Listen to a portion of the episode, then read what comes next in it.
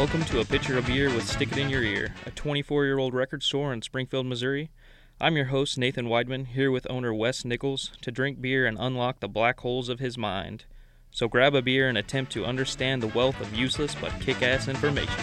Today we are mourning the sad and un- unexpected death of Tom Petty.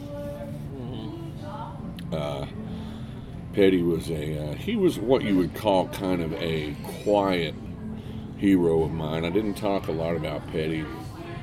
I remember in the in the old days, in the days even when I was in like grade school and junior high and high school, he was incredibly respected in rock and roll, and he was one of those few guys that kept his dignity and kept sharp and kept writing even through the you know what a lot of people would call his lean years when people kind of stopped buying his stuff in the millions which was uh, i would say from the the uh, after the box set you know with echo and uh, last dj and It uh, was a big break. Highway think, Companion.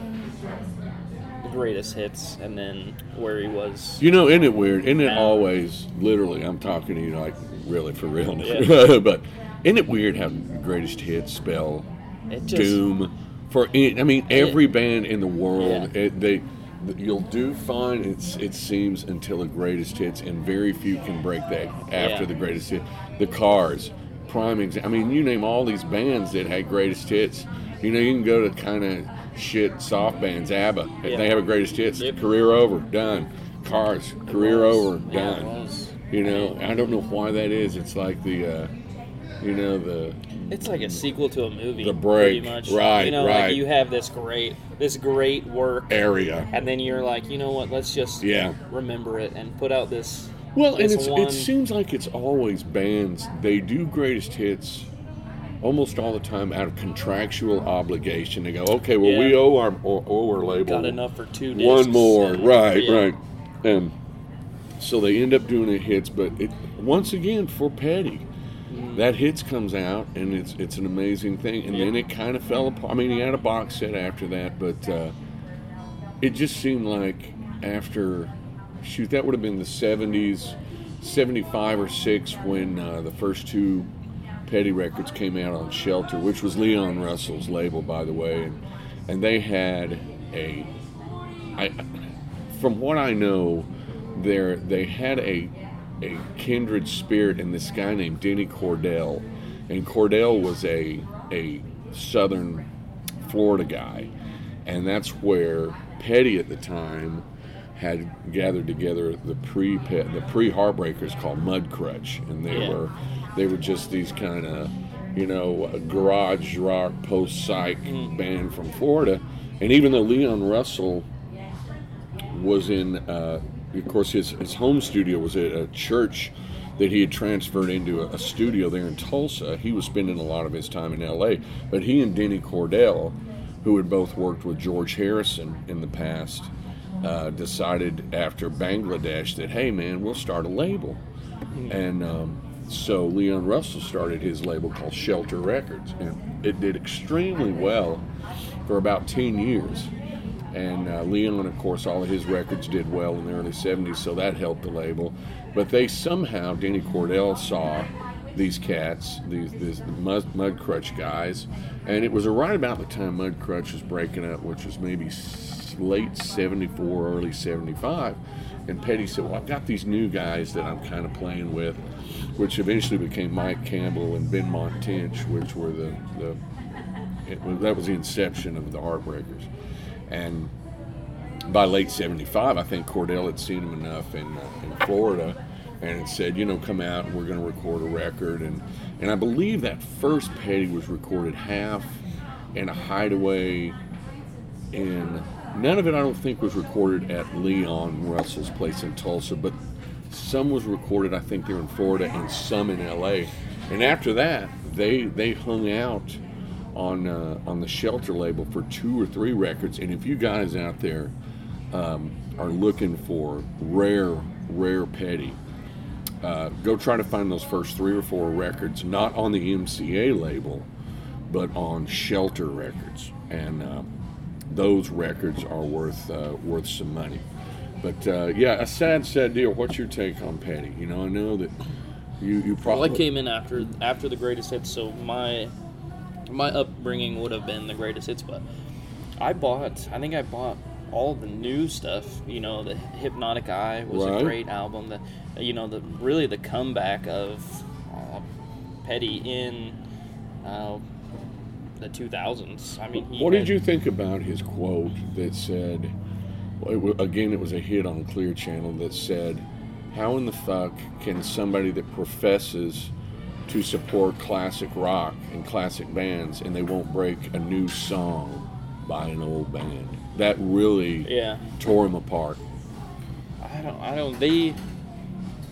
I, and that might be another reason why it's hard for people to come back from that greatest hits deal. Is maybe maybe people look at it as uh, he's he's done. You know that that's the end of his classic rock, if you want to call it an end to that era. And His then- run. Yeah, and then Right. bringing in this new, and you know, Robert Plant's kind of the same way. You gotta make new stuff that's just as good, but you, he changed Yeah, with that's the good times. example. He, he, you have to change with the times, and what Robert Plant just broke away from Led Zeppelin and did this really great deal on his own. And I, I think Tom Petty was just trying to keep up with the, the modern times of music. And it wasn't, you know, Hypnotic Eye wasn't anything like his greatest hits album was. I mean, that was a little more electronic, if I remember, and it, it just was different. And I, I liked it, but I, maybe not everyone You liked know, it. I maybe remember not everyone. The last one I think as- that I paid attention to and really, really gave it a, a, a second and third and fourth chance was the album last, The Last DJ. Yeah. And it was such a well written record. And there were great songs on it, like there were Full Moon Fever and Into the Great Wide Open and the early stuff like Damn the Torpedoes. Yeah.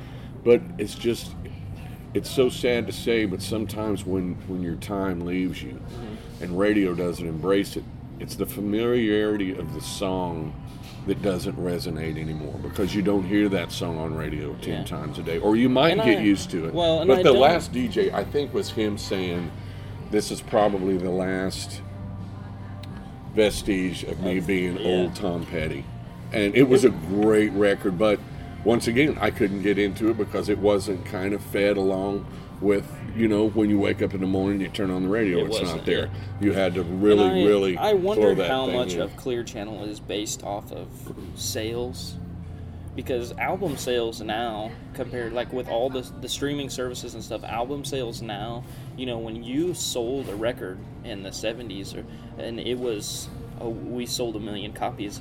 It was on the radio, and there was no question. Like you knew it was going to be on the radio, and now, Well, I don't know it- it- how much of that is still. I think you're right. Here, here's the thing: the public used to make those decisions, and so the conglomerates and the corporations were reactive. What they liked, what what they sensed that we liked, they would show us again and again and again and again, or in the in radio's case, play it again and Yep. again and again. But now, the word is dictate. They Yeah. create these things. Small amounts say this is the sound, you know, and then they force feed it to us. Mm. Yeah. It, they dictate. I think we more are now. We will listen to what they play rather than we will figure out what's cool and hopefully they'll play it they'll they'll catch on i think that it's really sad it's a machine like Yeah. thing that that starts to But- dictate and then when you look about or look at how classic rock evolved to like now Metallica is part of that now. And another thing, you know, Tom Petty uh, had his day and he his he had several songs in that classic rock, you know, that era and we move on to these new groups and then Tom Petty kind of fell off. You don't hear Springsteen on the radio. You don't hear Robert Plant on the No, radio. no, you no. know, and we have we've just moved from classic rock isn't in the 70s and we moved into the end of the 80s and now you know Metallica is on classic rock. You have got right. all these you know. Pearl Jam and you know you just kind of you know when through, corporations straight through. when corporations do demographics they say primary markets are going to be strong all the time because they're dictated by advertising dollar. Mm-hmm. But over the last 20 years, I would say, and we've talked about it before, the late 90s was kind of the last vestige of what I call free radio or second secondary market Yeah. radio and local radio. Because now you can't go to these small towns and these secondary markets and hear the, the each DJ play a piece of him. Mm-hmm. Yeah. Those days are gone because your your clear channels, your Midwest, all these these huge corporations have come and said, "Listen, we can guarantee you bigger Coke money. We guarantee you bigger Anheuser Busch money. We can Mm-hmm. Yeah. guarantee you all this to pay your bills and more, and- and to to basically."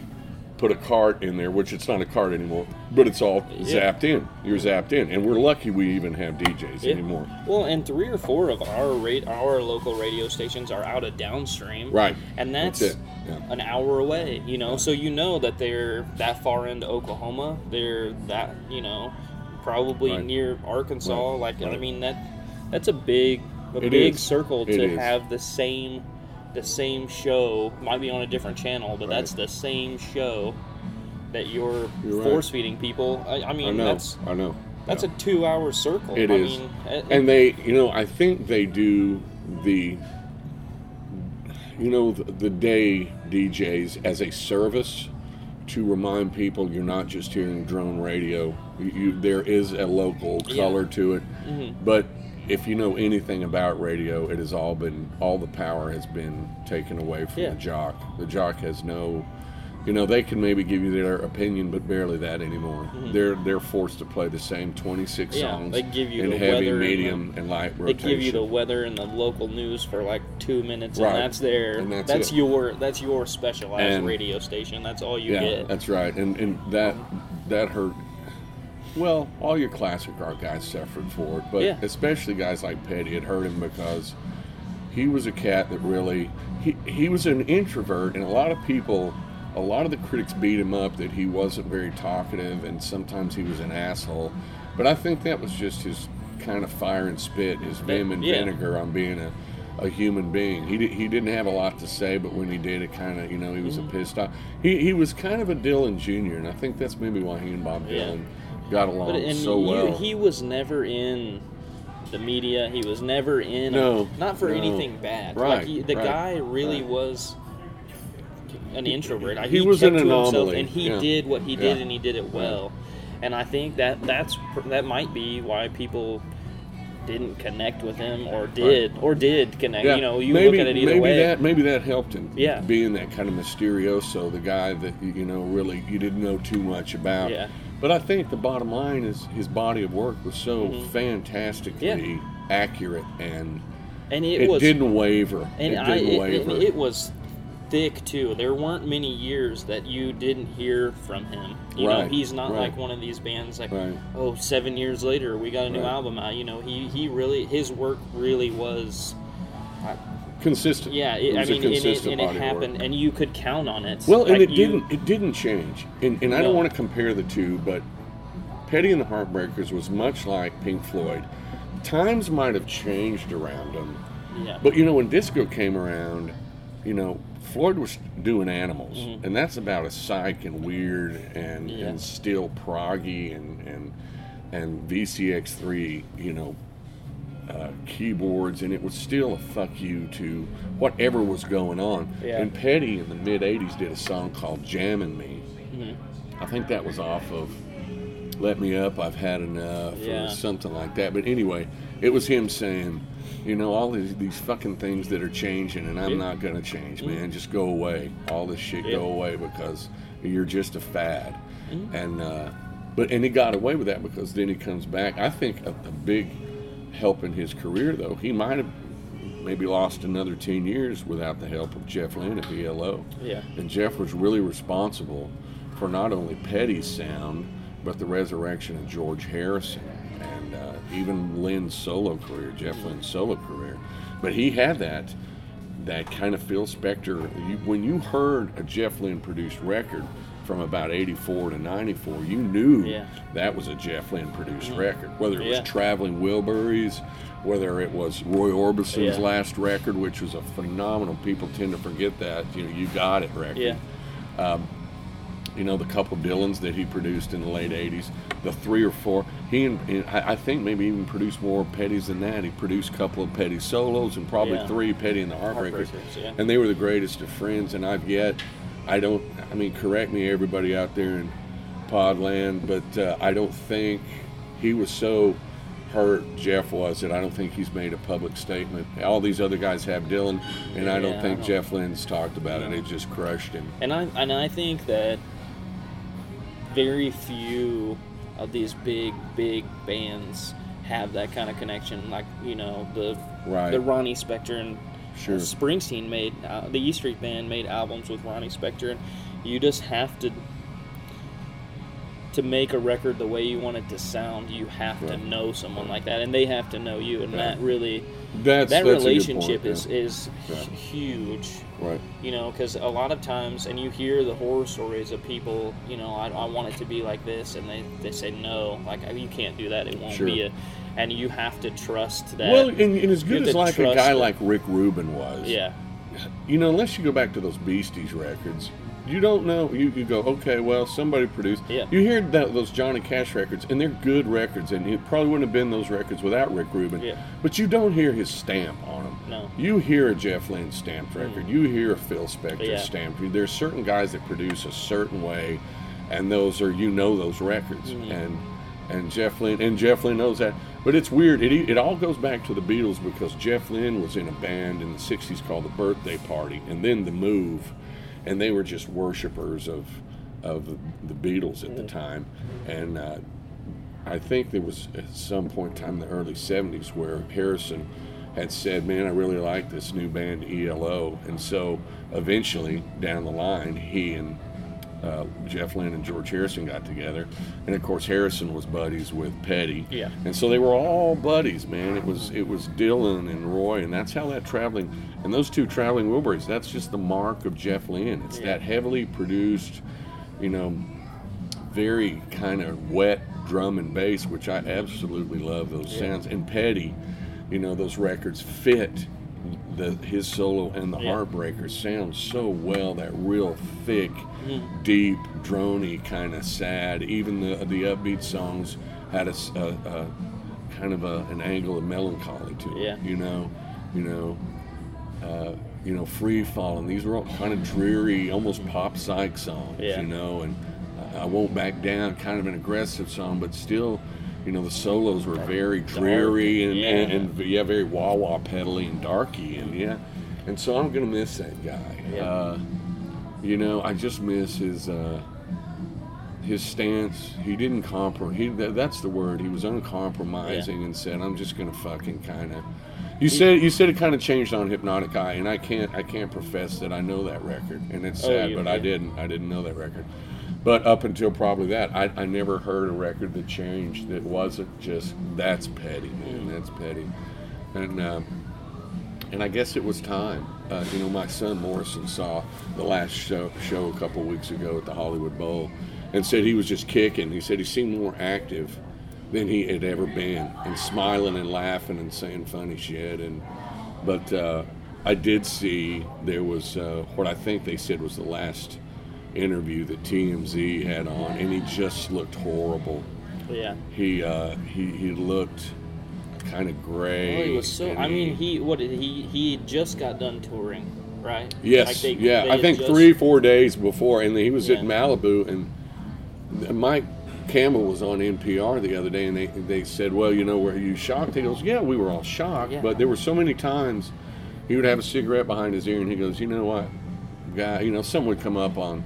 longevity or, or mortality or whatever and he goes you know these fucking things right here this is what's going to kill me Yeah. i've been smoking between two and three packs of these a day since i was 15 yeah and so that's you know the the insidious drug of of tobacco is what killed him. Yeah. You know, sixty six. You know, yeah that's, that's, awfully young. You know, Yeah. you can do a lot of drugs, and I know guys. You know, you got your Keith well, yeah, Richards you and your fucking at, but yeah Springsteen's 68 right, the guy right. didn't smoke I don't think the guy ever smoked right, didn't But, hardly uh, drink like right. no drug I, and Yeah. it and it you can really tell Yeah. the difference when it gets he's lived to, through it. Yeah. yeah And maybe that's why Petty, you know, grew the beard the last three or four years because things, he just looked very tired and sallow in the interview, and he, he was barely speaking above a whisper.